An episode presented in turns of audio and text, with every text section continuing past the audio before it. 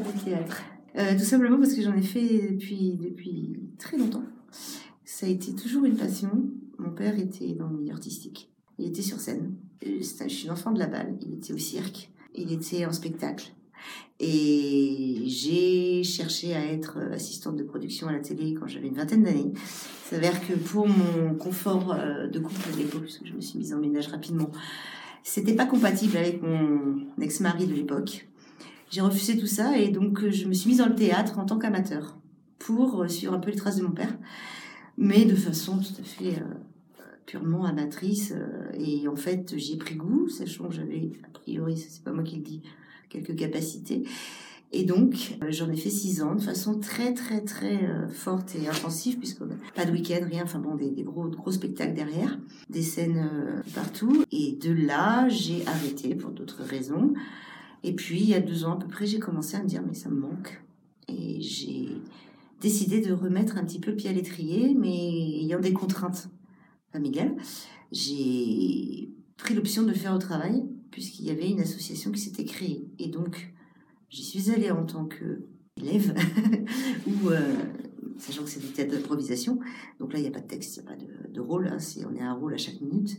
Et puis finalement, euh, j'ai tellement, comme on dit, ça a tellement matché, euh, j'ai tellement kiffé le truc, que on m'a proposé d'être responsable carrément de l'activité et de à chapeauter en même temps, de recruter et donc essayer de, le rendre pérenne parce qu'il était déjà presque fini. Les personnes qui étaient l'année dernière de son parti sur le groupe qui était uniquement de 11 personnes, ça fait très peu. Et donc, lorsqu'on m'a redonné le, bébé, un peu très très vite fait, en me disant écoute, fais quelque chose. Moi, j'ai dit bon bah ok, je fais quelque chose. Donc moi, mon rôle a été de bah, en faire la communication de façon vraiment existentielle, puisque je me suis aperçu que plein de gens au bout d'un an ne savaient même pas qu'il y avait un atelier théâtre au sein de la société. De communiquer avec tout le réseau que je connais personnellement et non pas euh, à l'ensemble de la société où ça tombe dans une poubelle, euh, au sens ordinateur du terme. Et puis après d'en parler, d'en parler, d'en parler, et surtout de motiver les gens et de leur donner le goût et surtout pas la peur d'y aller, puisque là il y a deux facteurs. Il y a un la peur du théâtre parce qu'on se met en danger de le montrer un petit peu ce qu'on est, parce qu'inévitablement on fait du, quand on sait pas de quoi on s'attend, on fait du soi sur scène. Et ça, ça fait peur. Et de trois, de démystifier aussi l'aspect société, puisque là, on est avec des collègues. Et ça, c'est pas simple d'avoir le regard des autres. Donc, euh, moi, mon grand slogan, c'est ce qui se passe à l'auditorium ne sort pas de l'auditorium. Voilà. Et mon rôle est donc de rassembler toutes ces personnes qui ont, je le vois, euh, tous un besoin, parce que le théâtre, c'est pas par hasard qu'on en fait, existentiel un besoin d'être, un besoin d'exister, un besoin d'être quelqu'un d'autre, mais aussi de se prouver à soi-même qu'on peut y arriver. Une prise de parole en public, enfin plein de choses. Et c'est des gens très divers et mon rôle est de les rassurer et de leur redonner confiance en eux, même si moi-même j'ai pas forcément confiance en moi, hein, c'est clair. Et donc mon rôle est vraiment de, ouais, de regrouper. Et puis en même temps, j'y suis intégrée puisque je joue.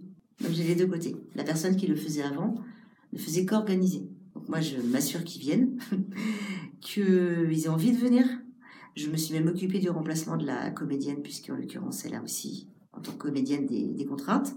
Il a fallu qu'on trouve un autre comédien, qui est formidable aussi, qui fait juste quelques cours et qui fera du dépannage, et que tout le monde adhère et revienne.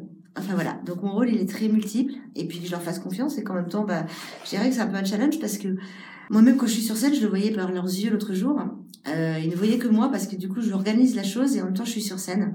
Et je pense qu'ils me prennent pour une diva, et pas du tout. je suis pas du tout une diva, je suis juste quelqu'un comme eux. Quoi. Il y a beaucoup de magiciens professionnels au jour d'aujourd'hui.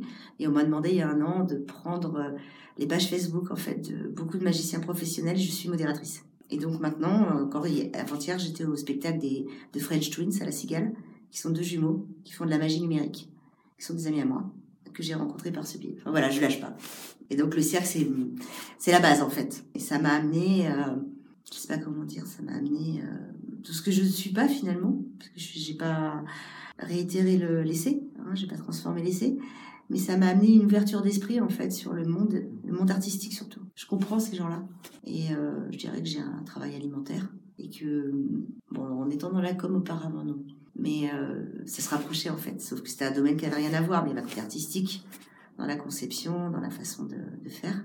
Et mon rêve aurait été de, pouvoir appliquer cette communication à un milieu artistique. C'est tellement dangereux d'y mettre son pied parce qu'on ne sait pas de quoi demain est fait que j'ai vu aussi à travers le parents, parce que le cirque c'est beau